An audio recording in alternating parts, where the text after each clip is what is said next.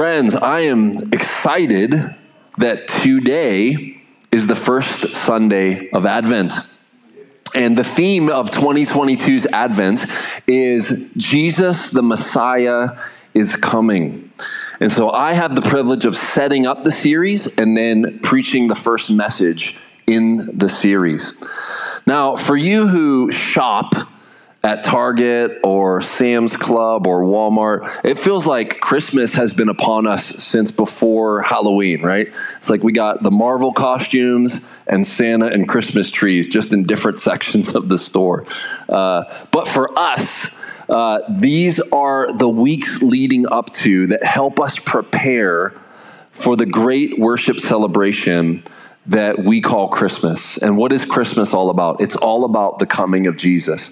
Yes, his first coming that we remember, uh, he came that we might have salvation in him. But Advent, which means coming, we look forward also in Advent to his second coming, where he comes to take over all systems and structures. He comes over to take, take over the government, he comes to take over the economics, he comes to take over uh, all things. And through his rule and reign, there will be peace multiplied upon peace, multiplied upon fruitfulness and flourishing for all human beings. And he will banish wickedness and darkness uh, and we will be changed and transformed never to sin again. It'll be a beautiful time. And so we anticipate that, and Advent looks forward to his second coming. Let me read you a few helpful definitions. Uh, I know some of you are not familiar uh, with Advent, and that's okay. That's why we're here to learn. So, this is from the Holman Illustrated Bible Dictionary. Advent, the word has Latin roots, and it means coming. Christians of earlier gen- generations spoke of the advent of our Lord and of his second advent. The first phrase refers to God's becoming incarnate in Jesus of Nazareth. The latter phrase speaks of Jesus' second coming. In a second sense, Advent designates a period before Christmas when Christians prepare for the celebration of Jesus' birth. This practice may have begun in some churches as early as the late fourth century. Advent began as a time of fasting. Uh, sermons focused on the wonder of the incarnation. And by the Middle Ages, four Sundays had become the standard length of the Advent season. Since then, Advent has been considered to be the beginning of the church year. And one more that highlights a few different things. This is from the uh, Continuum Glossary of Religious Terms. Advent, it means coming.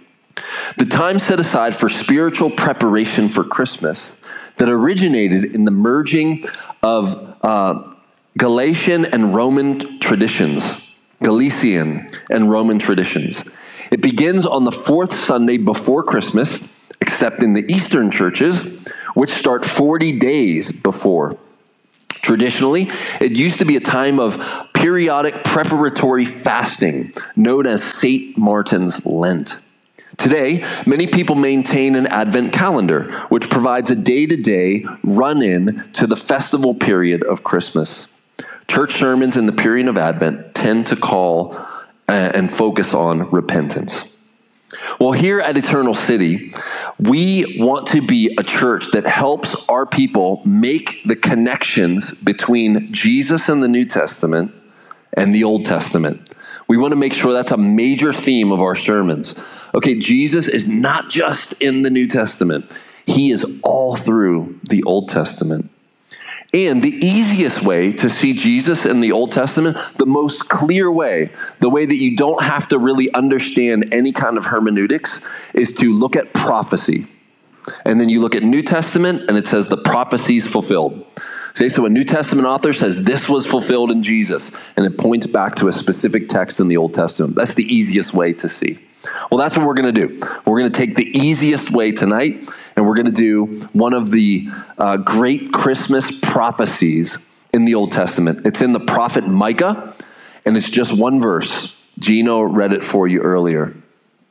But you, O Bethlehem, Ephrathah, who are too little to be among the clans of Judah, from you shall come forth for me one who is to be ruler in Israel whose coming forth is from of old, from ancient days. Now, this word here, Ephrathah, it's a little confusing. Uh, we know, if you're familiar with the Christmas story at all, you know that uh, Jesus was taken by Mary and, and Joseph to Bethlehem because there was a census. And so they had to go to their place of birth, their origin town or city or village. And so they made the trek to Bethlehem for the census, and just so happened that Jesus would have been born there in Bethlehem, exactly where he was prophesied by Micah, this ruler of Israel, whose coming forth would be from old, from ancient of days. Uh, because Caesar Augustus had proclaimed a census throughout all his rule, Mary and Joseph went to Bethlehem. Well, what is Ephrathah? The Tyndale Old Testament commentary helps us here. It says, Ephrathah evocatively means fruitful. So the word itself means fruitful, but it's the name of a district in Judah where Bethlehem was located. So it's just the name of a district, and inside of that district was Bethlehem. Okay, so it's just geography. That's it. Ephrathah. So, but you, O Bethlehem, Ephrathah, who are too little to be among the clans of Judah, from you shall come forth for me, is God speaking through the prophet Micah, for me, one who is to be ruler in Israel, whose coming forth is from of old. Um, in Samuel, we see the roots of Bethlehem here. Now, Samuel was a prophet, and if you remember, he, he was the prophet that Saul consulted, the first king of Israel, Saul, and he was consulted to find out what the Lord's will was. And you remember, even when Samuel died, Saul still wanted to hear from Samuel, and we get that bizarro passage about the witch of Endor. And this witch was able to call up dead Samuel, and Saul was able to have a conversation with the spirit of Samuel. You remember that? Sounds like Lord of the Rings. What really happened? And Samuel said to Saul, You will be with me tonight. like, how scary is that? Like, we're going to join each other in non body form tonight. And so, anyway, Samuel also uh, prophesied and wrote much history. David was the son of an Ephrathite. Ephrathah, Ephrathite, is just talking about that district inside, which inside Bethlehem uh, where Bethlehem was located. David was the son of an Ephrathite of Bethlehem in Judah named Jesse. Now, this is important. This might seem like genealogy for the sake of genealogy. It's not. Okay? Jesse was the father of David, and there's many Old Testament prophecies that point to Jesse and David and that line being the line of the Messiah. And the New Testament Gospel of Matthew and Luke opens up with genealogy and tra- traces David's line all the way to Jesus. And here, uh, David and his father Jesse were from Bethlehem. That was their, their hometown. Uh, it was their village, if you will. And Jesse had eight sons. In the days of Saul, the man was already old and advanced in years. And if you remember the story, uh, Samuel the prophet comes to anoint the new king, and all of Jesse's boys are presented before Samuel. And no, not this one, no, not this one, no, not this one, no, not this one. Do you have any more sons? Well, yeah, there's the youngest, and he's out tending the sheep in the field. Bring him to me. And God says, He is the one. And so the youngest gets anointed as future king. And he wouldn't become king for some years. And actually, Saul would hunt him and try to kill him out of derangement and jealousy. Uh, and you, you know the story. But David is a type of Christ. When we see the Davidic figure, we see in David a foreshadowing of Jesus. In fact, when, when uh, blind Bart- was in the Gospels, he said, Have mercy on me, son of David. What do you want me to do for you? I would want to receive my sight. Do you remember that story in the Gospels? Jesus was known in the first century, at least among some, to be the son of David, to be the one who would sit on David's throne and have a kingdom that would outlast all other kingdoms, which was a promise that David received from God. And we'll look at that as the weeks roll on. Here's a second one. It's also in Samuel. It's 1 Samuel 17 58. Saul, King Saul, said to him, David, whose son are you, young man? And David answered, I am the son of your servant Jesse, the Bethlehemite. And so all, these two passages, this is, by the way, is in the context uh, in uh, uh, of David and Goliath, that famous story.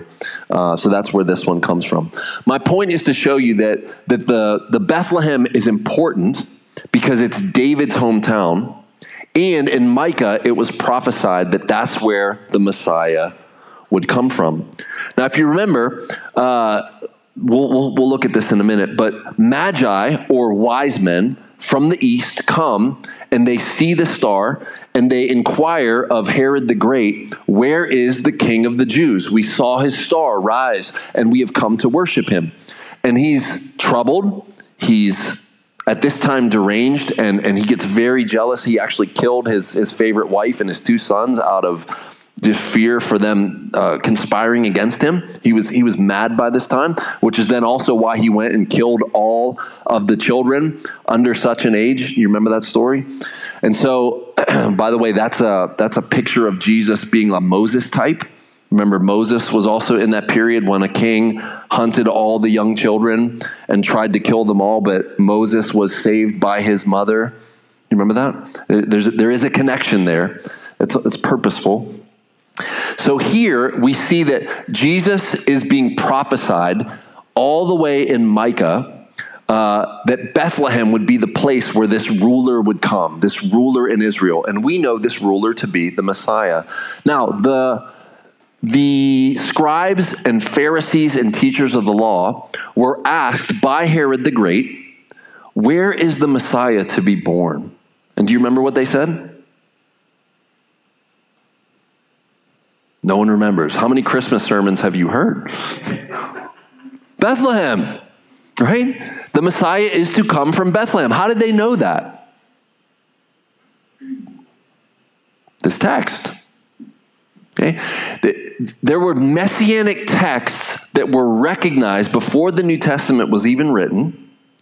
Before Matthew came along and said, hey, this text is about Jesus, they knew that this was a messianic text. And they were able to tell Herod the Great, Jesus, or the Messiah, would be born in Bethlehem.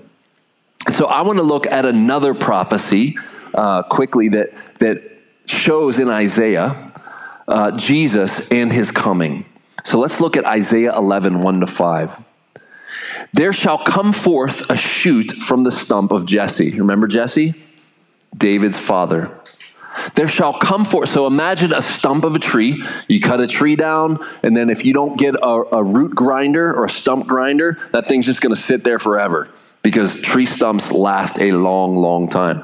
Often, if the tree's not dead and the roots are still good, what happens? Little sprouts come out. And then before you know it, if you don't tend to those sprouts, another tree is growing.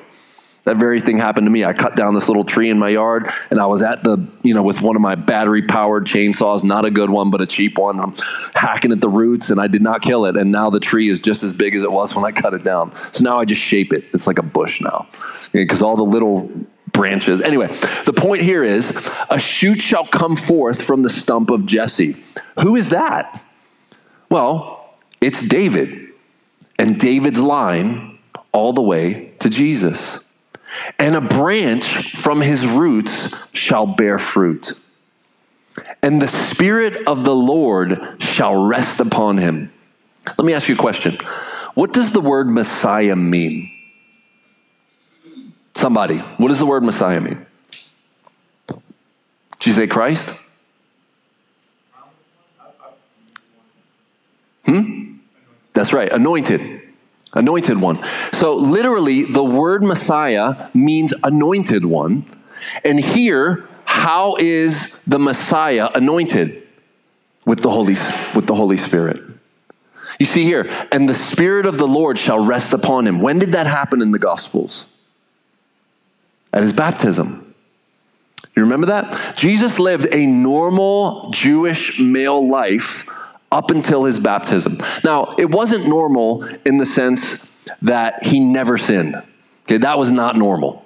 But normal in the sense of if you would have saw him and had interactions with him, you would have not thought much different than his brothers Judas or James, who wrote Jude and James, right? The letters. You would not have thought Jesus much different. Maybe he was a little kinder. Maybe he was a little more patient. Maybe he was a little more gracious than those guys. Maybe he had more wisdom when he spoke, but he lived a normal life. Jesus did not do any miracles until after the anointing of the Holy Spirit. And so, if you remember, during the baptism, he goes under the water. He's baptized by his cousin John, John the Baptist. He comes up out of the water, and you see a clear vision of the Trinity. You have the Father from heaven speaking, This is my beloved Son, with whom I am well pleased. And you have the Holy Spirit in the form of a dove. It didn't say he was a dove, it says in the form of. He appeared to be like a dove. And he comes down and he rests on Jesus and he doesn't leave, anointing him, declaring in physical manifestation, This is the Messiah. And then you have Jesus in the water. And so you have Father, Son in the water, and the Holy Spirit coming down from God out of heaven. And immediately, you remember, immediately, where does he go next? The Holy Spirit leads him into the desert to be tempted by Satan for 40 days and 40 nights, pointing back to the Israelites in the wilderness for 40 years. And as they failed for 40 years, Jesus was going to be victorious for 40 days and becomes the true Israel of God. Remember the, the Old Testament prophecy out of Israel I've called my son? And when Jesus comes back out of Egypt from fleeing from Herod, he comes back because Herod's dead. What's the prophetic fulfillment? Out of Egypt I've called my son. Meaning Jesus is the fulfillment of the people of God, Israel. Okay? They brought forth the Messiah. They did their job in a sense. And so Jesus is anointed. He's the Messiah. And then after that 40 uh, days in the wilderness, he comes out and he starts performing miracles like crazy, casting out demons, healing the sick, making the blind see, causing the deaf to hear, ra- raising people from the dead. Unbelievable. And he would say this he would say, The miracles point to who I am and back up my teachings. That's what they're for. They're signs, and signs always point beyond themselves to something. Right? If you look over here, there's a sign that says men's restroom. What's the sign for? It's to point beyond the sign that the restroom is just beyond that sign. In the same way, Jesus said his miracles were signs pointing to something. What? Authenticating his messiahship and his teachings and his claims. And so, here in Isaiah, 700 years before he would come on the scene, this is predicted. And the Spirit of the Lord shall rest upon him. Think baptism of Jesus. And the Spirit of the Lord, uh, the Spirit of wisdom. Now, I love this. This is going to show you a picture of Jesus as he walked on the earth for these three years and did his ministry. Full of wisdom. No one could trap him with, with, their, with their tricks and traps. He got out of every single one of them. Uh, the spirit of wisdom and understanding, the spirit of counsel and might, the spirit of knowledge and the fear of the Lord. And his delight shall be in the fear of the Lord. He shall not judge by what his eyes see, or decide disputes by what his ears hear. Now, I think this verse 4 is pointing to his earthly ministry, but also beyond his earthly ministry, to his rule and reign that is yet to come. We are waiting for it. But with righteousness he shall judge the poor and decide with equity for the meek of the earth. He shall strike the earth with the rod of his mouth, and with the breath of his lips he shall kill the wicked. Now, we didn't see Jesus slaying anybody in his first coming, did we? He certainly slayed some people with words, but he never was violent towards anyone. In fact, when people were violent towards him, he did what? He submitted to it. He let people punch him in the face, rip out his beard, spit in his face, handcuff him, whip him with, with shards of bone and metal, uh, nailing him to a cross. He did nothing at all to retaliate, even with words. It's pretty amazing. So this is clearly pointing to his second coming, which is prophesied to go bad for all those who are not on his side. It's not going to be good for anybody who is not with Christ and in his protection as Messiah and Savior. They are against him, and he is against them. And this is a, pro- a prophecy that he will destroy the wicked of the earth. Now, lest we become self righteous or Satan might tempt us with self righteousness, we would be in this wicked camp lest Jesus had saved us. This is why the doctrine or teaching of imputation is so important for the Christian. What does imputation mean? It means, the word means to credit in place of another. To credit in place of another. In salvation, we get credited with Jesus' righteousness. And so God the Father treats us as if we're righteous when we are not. And Jesus on the cross gets treated like he lived our wicked life. That's why he had to die a brutal, bloody death. It was my sin, your sin, that Jesus was paying for on the cross. And if you want to look at how much God hates sin and how much it deserves punishment, look at the cross. It was brutal. It was disgusting. It was blood flowing. That should have been us. But God, in His mercy and grace, said, I will, I will put a substitute forward and I will destroy him instead of you. But, friends, get the positive side of imputation. In Jesus, we have fulfilled the law. In Jesus, we have lived righteously. In Jesus, God the Father declaring over Christ at his baptism, This is my beloved Son with whom I'm well pleased. That goes to you and I. This is my beloved Son. This is my beloved daughter in whom I'm well pleased. And it's not because of how we live, it's because of how he lived. And so, again, we would be in that wicked camp lest Jesus was merciful to us. And it's only by his power, strength, and moving through us that we can do anything righteous. You're familiar with Isaiah 64 6, I trust. Isaiah speaking of non Christians and, and Christians alike, all our righteousnesses are like filthy rags to God. That means, in and of ourselves, which the Bible would call flesh, without the Holy Spirit, we can do no good. Even our good works, minus the Holy Spirit, are filthy rags to God. We cannot please Him in and of ourselves. And so, even the good things we do are out of a flesh or out of a bad uh, sin nature, out of a, a dark place. And so, we can only produce bad fruits because we have bad roots, root to fruit. And so, the, the tree needs uprooted and a whole new tree needs planted. And I'm going to mix metaphors right here. That's why you need to be born again. And so, when we're born again, we are new. That's why 2 Corinthians 5:17 says if anyone is in Christ, he she is a new creature, new creation. The old has passed away and the new has come. Okay? And so without Jesus and his righteousness given to us as a gift, what's the text?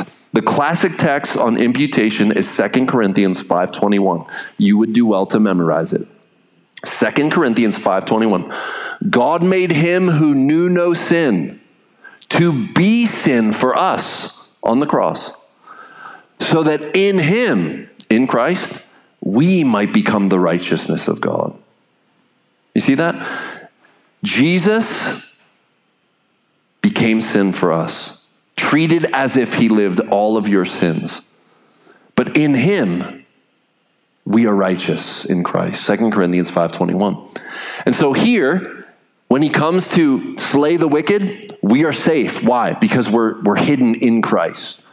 If you want to think of it in a location sense, uh, imagine being in a, a bomb shelter with thick, thick concrete and big steel doors so that when the destruction and chaos is happening outside the bomb shelter, you're safe hidden in that location. In the same way, we are in Christ. We are safe in him, hidden in his righteousness. Verse 5 Righteousness shall be the belt of his waist. Now, here's what I want for you guys to do I want you to be so familiar with the Bible that when Old Testament or New Testament verses are mentioned that have hyperlinks, you start to get the hyperlink. It, it comes to mind. So, verse 5 is pointing to, I'll give you a clue. It's in Hebrew, it's in uh, Ephesians 6. Righteousness shall be the belt of his waist. Anyone know? Armor of God. Who said it? Brett said it. Good job, Brett. So you remember the armor of God? We are to put on the belt of righteousness. Where does that come from? Well, Paul clearly got it from Isaiah 11, 5. Jesus wears the righteousness around his waist. It's just an image of Jesus' righteousness. But listen, the armor of God, that righteous belt that we wear is not our righteousness. You don't have any. The righteous belt that we put on as God's armor is Jesus' righteousness. And by the way, every one of the, the spiritual armor is Jesus. It's not about you, it's about Him. The helmet of salvation, who saves us? You? No, Jesus saves us. So, right here is a picture of Ephesians 6, the righteousness of Jesus. That's our armor, the belt of Jesus' righteousness. And faithfulness the belt of his loins. All right, the reason I wanted to bring Isaiah 11 in is to show you that 700 years before Jesus would come, uh, Jesse, David, was pictured as growing from a stump, a root, and a branch that would bear fruit. That is the, the family tree, and the line is Jesus, the one that would bear fruit. And he was from the tribe of Judah, and we'll get to that in just a minute. Back to Micah 5 2. But you, O Bethlehem, Ephrathah, who are too little to be among the clans of Judah. So, why is Judah important? Well, if you remember, Abraham is from modern day Iraq, which was called Ur of the Chaldeans before it was Iraq. And God called him out of all the people on earth. He said, Abraham, you, out of you, I'm going to make a great nation. In fact, I want you to go out, I want you to look up at the stars, count them if you can. So shall your descendants be. And so, what was that pointing to? Well, Abraham was going to have children who would have children, who would have children, who would have children, and their line would be like the stars in the sky. Well, Abraham has Isaac, Isaac has Jacob, Jacob has how many sons? 12 and they become the 12 tribes of Israel. One of those sons, his name was Judah. And if you remember, as Jacob, who, by the way, his name was changed to Israel, which means one who wrestles with God.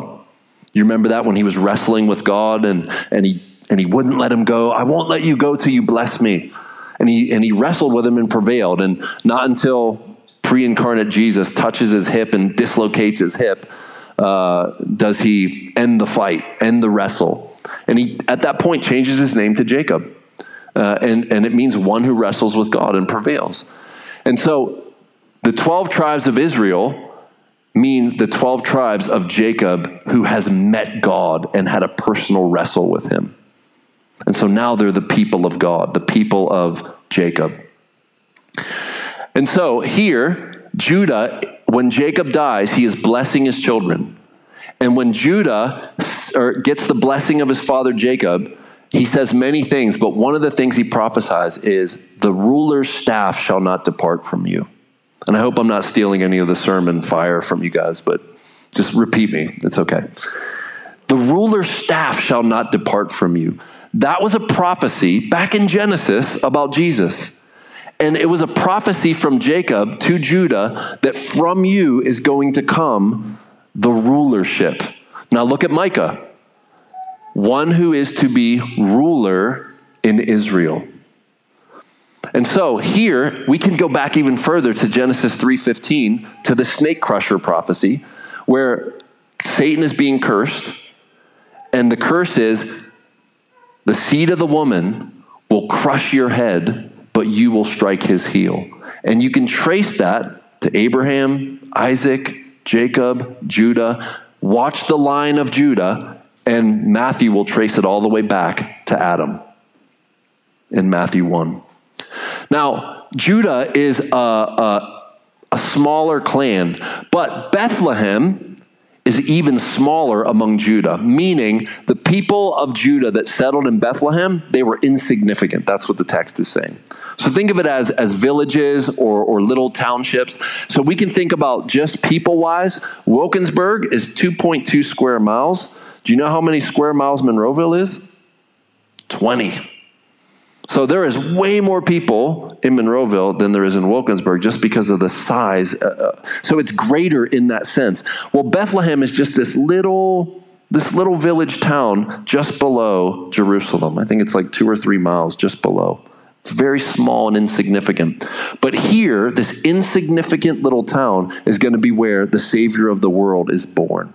And that's what God likes to do. He likes to use the small and the insignificant and the surprising. The element of surprise is what God is all about. And so he says, You're too little to be among the clans of Judah, families, clans, tribes. Think of it like that. From you shall come forth for me one who is to be ruler in Israel. All right, now with my last 14 minutes and 30 seconds, I want us to go to the New Testament into Matthew 2 1 to 6. Okay? A familiar text, but it's deeply connected to Micah 5 2. Now, after Jesus was born in Bethlehem, again, fulfilling the prophecy of Micah 5 2, of Judea, in the days of Herod the king, and this would have been Herod the Great, behold, wise men, in the Greek, it's magi, which is why some translations say uh, magi Magi from the east came to Jerusalem, saying, Where is he who has been born King of the Jews? For we saw his star when it rose and have come to worship him. Craig L. Blomberg is a Matthew scholar, and I want to read you two little excerpts from him. This first one is about the Magi. Uh, they were not kings. There's that, that we three kings is, a, is an extrapolation. I, I hate to ruin that that great Christmas song from you for you, but it's it's not biblically accurate. It'd be more like we three wise men or, or, or magi. Magicians, really, is what they were. They were magicians, they were astronomers. Anyway, astronomers or astrologers who served in the royal courts in Persia and Arabia the appearance of a new celestial light above a certain land was often believed to portend uh, the birth of a king in that country. Although various attempts have been made to equate the star with a comet or a conjunction of planets or some other natural phenomena, a supernatural explanation is better, especially because the star guides the Magi from Jerusalem to Bethlehem. And so the idea here is that these, these guys were astronomers or astrologers or magicians, and they were in the royal courts of Persia and Arabia. Think Babylon and Daniel. And there was a tradition, because you remember, a lot of the Jews were exported to Babylon. And so a lot of the Hebrew thinking because Daniel lived a long time in Babylon and he was high, high up in the government. And he shared his Jewish wisdom and Jewish understanding of the Old Testament with all those magicians. And so there was an understanding of the Jewish God. And you remember Nebuchadnezzar, right? You remember that story. God humbles him and he says he is the most high God and rules all the nations of men. You remember that in Daniel 4. So think about Babylon. It's, it is Babylon the great whore, quote unquote, in Revelation, but it's also a place where the knowledge of the true and living God existed. And so these magi or these astrologers, astronomers, had the knowledge of this Messiah probably from the days of Daniel. And so here we read in Matthew that they came and asked Herod the Great, We saw the star. We've come to worship him. When Herod the king heard this, he was troubled.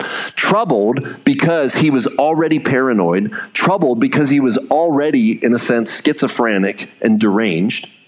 And so he's troubled by this news of a king. And all Jerusalem with him because they knew of his craziness and they're like, it's about to go bad for us. And it did. it did go bad for them. And assembling the chief priests and the scribes of the people, he inquired of them where the Christ was to be born. Now, an interesting contextual piece here for verse 4. Uh, the chief priests were mainly of the Sadducees. The Sadducees were, there was three sects in this uh, culture here. There was the Sadducees, the Pharisees, and the Essenes, who were like the ascetics. They were like the Amish. They kind of pulled out and did their own thing. They were sectarians. The Sadducees were those who were like liberals. They, they were very political in their, in their thinking, and they were in with the Romans and in with the government. And they didn't even believe in the resurrection. And you remember Paul used that in the uh, when he was in trial. He's like, "I'm here." He, he's on the Sanhedrin. The Sanhedrin's made up of, of Pharisees and Sadducees. He said, "I'm here for the hope of the resurrection." And all of a sudden, these guys look at each other and they start fighting. And Paul's like hoping to sneak away. It was brilliant, actually. There. Close parenthesis. So the, the chief priests are in a whole different sect than the scribes because most of the scribes were Pharisees. And so I never saw this before studying this passage. Here, what, what Herod was doing was very wise. He knew these were in two totally different camps and they didn't consult with each other. So he asked both different camps so he would get a straight answer. It's interesting. So he, assembling all the chief priests and the scribes of the people, he inquired of them where the Christ was to be born. They told him, In Bethlehem of Judea. For so it is written by the prophet, And you, O Bethlehem, in the land of Judah, are by no means least among the rulers of Judah. From you shall come a ruler who will shepherd my people Israel. Now, Matthew changes some of the language, and, and there's a couple things to think about here. When we think of quoting, we think of quoting in very different ways than the first century writers of Scripture did. They would quote often from memory or they would make an allusion to a passage, and that was the same thing. We think of like getting every word just right and then citing the author, and it wasn't like that back then, okay? So Matthew does change a few things up, but he's still quoting from Micah 5 2. And so here, Craig L. Blomberg again helps us. He says, Jesus' birth in Bethlehem fulfills a direct predictive prophecy of Micah 5 2 and may also allude to, allude to my, uh, 2 Samuel 5 2. Matthew adds the words by no means to the prophecy, not to contradict Micah, but to reflect that once the Messiah is born in this small village, it will no longer be least among the rulers of Judah as it had been. That's interesting. So here, as he changes it, by no means least among the rulers of Judah. Uh, Craig Blomberg sees in this, Matthew understands now Bethlehem being raised up to great significance. Once it was this little, know nothing, forgotten little village, and now it will be forever exalted. Why? Because of who came from it Jesus the Messiah. And then lastly, uh, I want us to, well, let me finish who will shepherd my people Israel. So the ruler uh, is one of Jesus' functions. He will rule and reign as a king. In fact, all the kings that failed point to a king that won't fail. And he will be a king that judges with righteousness and equity and fairness and with the people's good in mind. Okay? And kings were often looked at functionally like shepherding the people. And you can see this in two very famous Old Testament heroes. Number one, we already talked about him. Remember David? Where was David when he was to be brought forth to be anointed as the next king? He was out shepherding the sheep. And so, this is the type of king that God wanted. Now, Moses also functioned like a king, though he wasn't a king.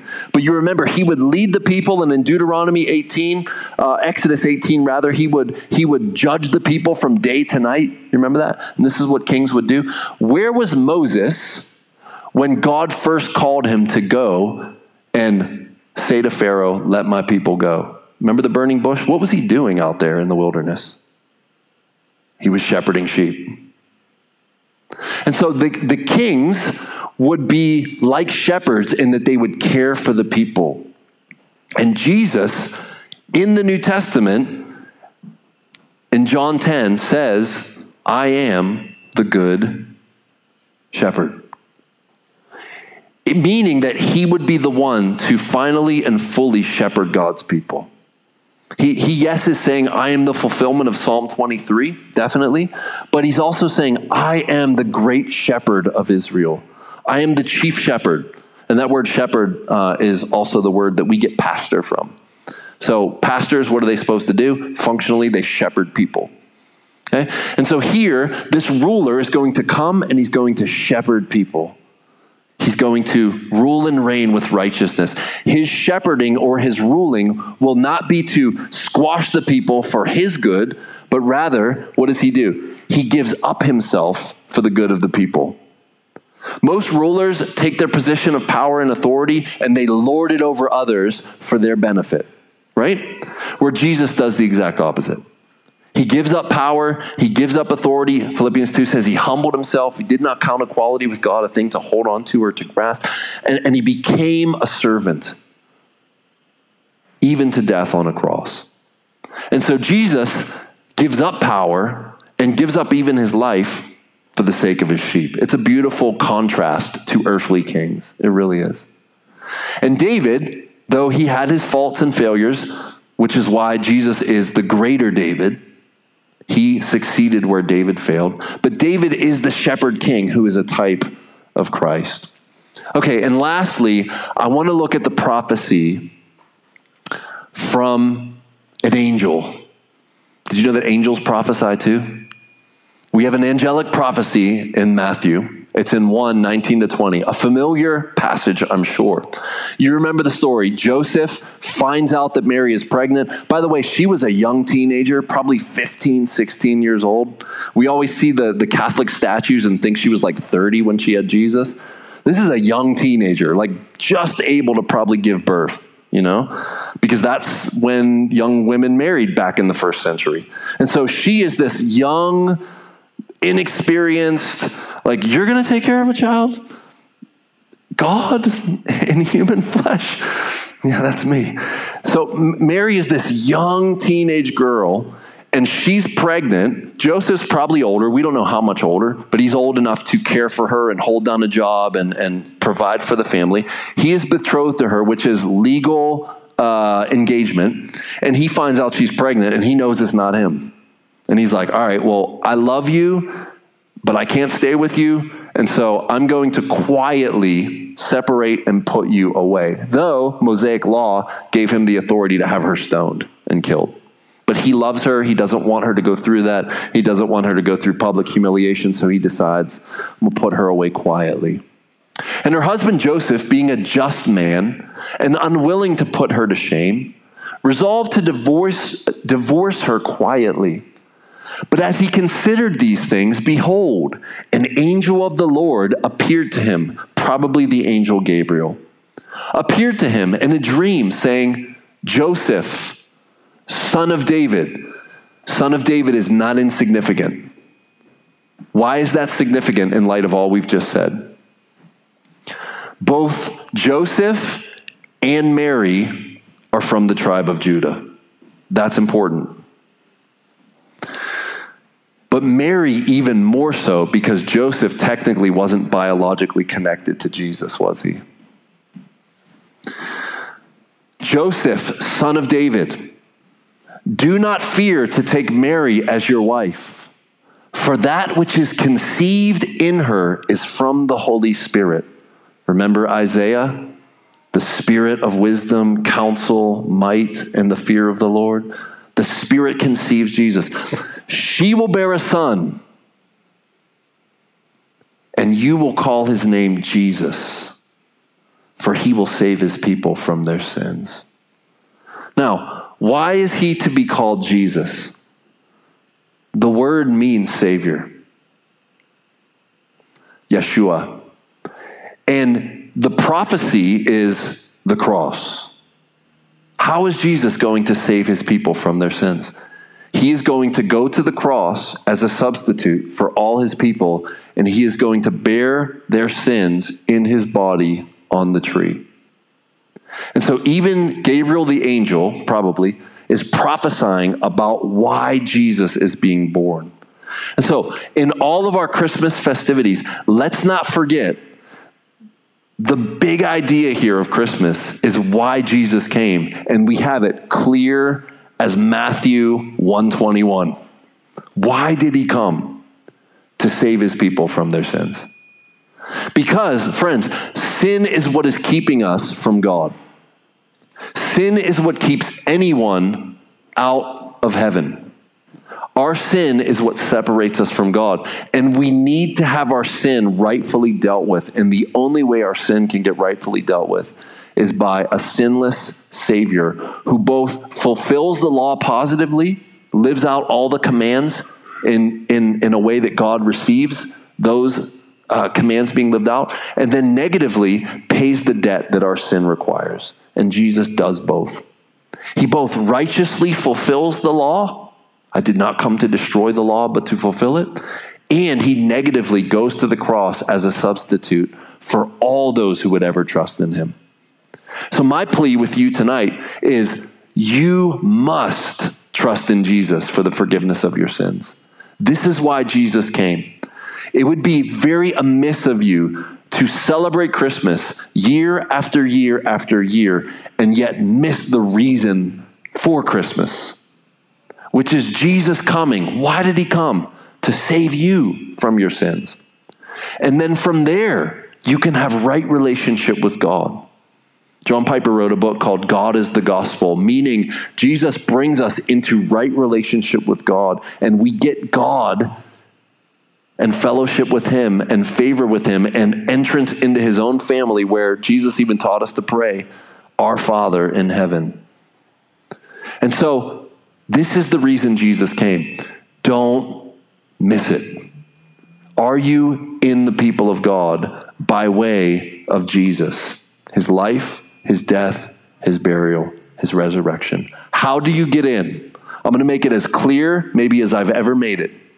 You must turn from your sin that displeases God. And as you turn from that sin and your back is facing it, that's called repentance, you then look to and trust in Jesus as your only hope of forgiveness. And when you ask Him for mercy and grace and forgiveness, verse after verse of the New Testament tells us He will forgive you and He will fill you with His very Spirit and enable you and empower you to live a life that pleases Him. Turn from sin and trust in Jesus. Ask Him to forgive you, and He will. If you confess your sins, He is faithful and just to forgive you and cleanse you of all unrighteousness. This is the gospel.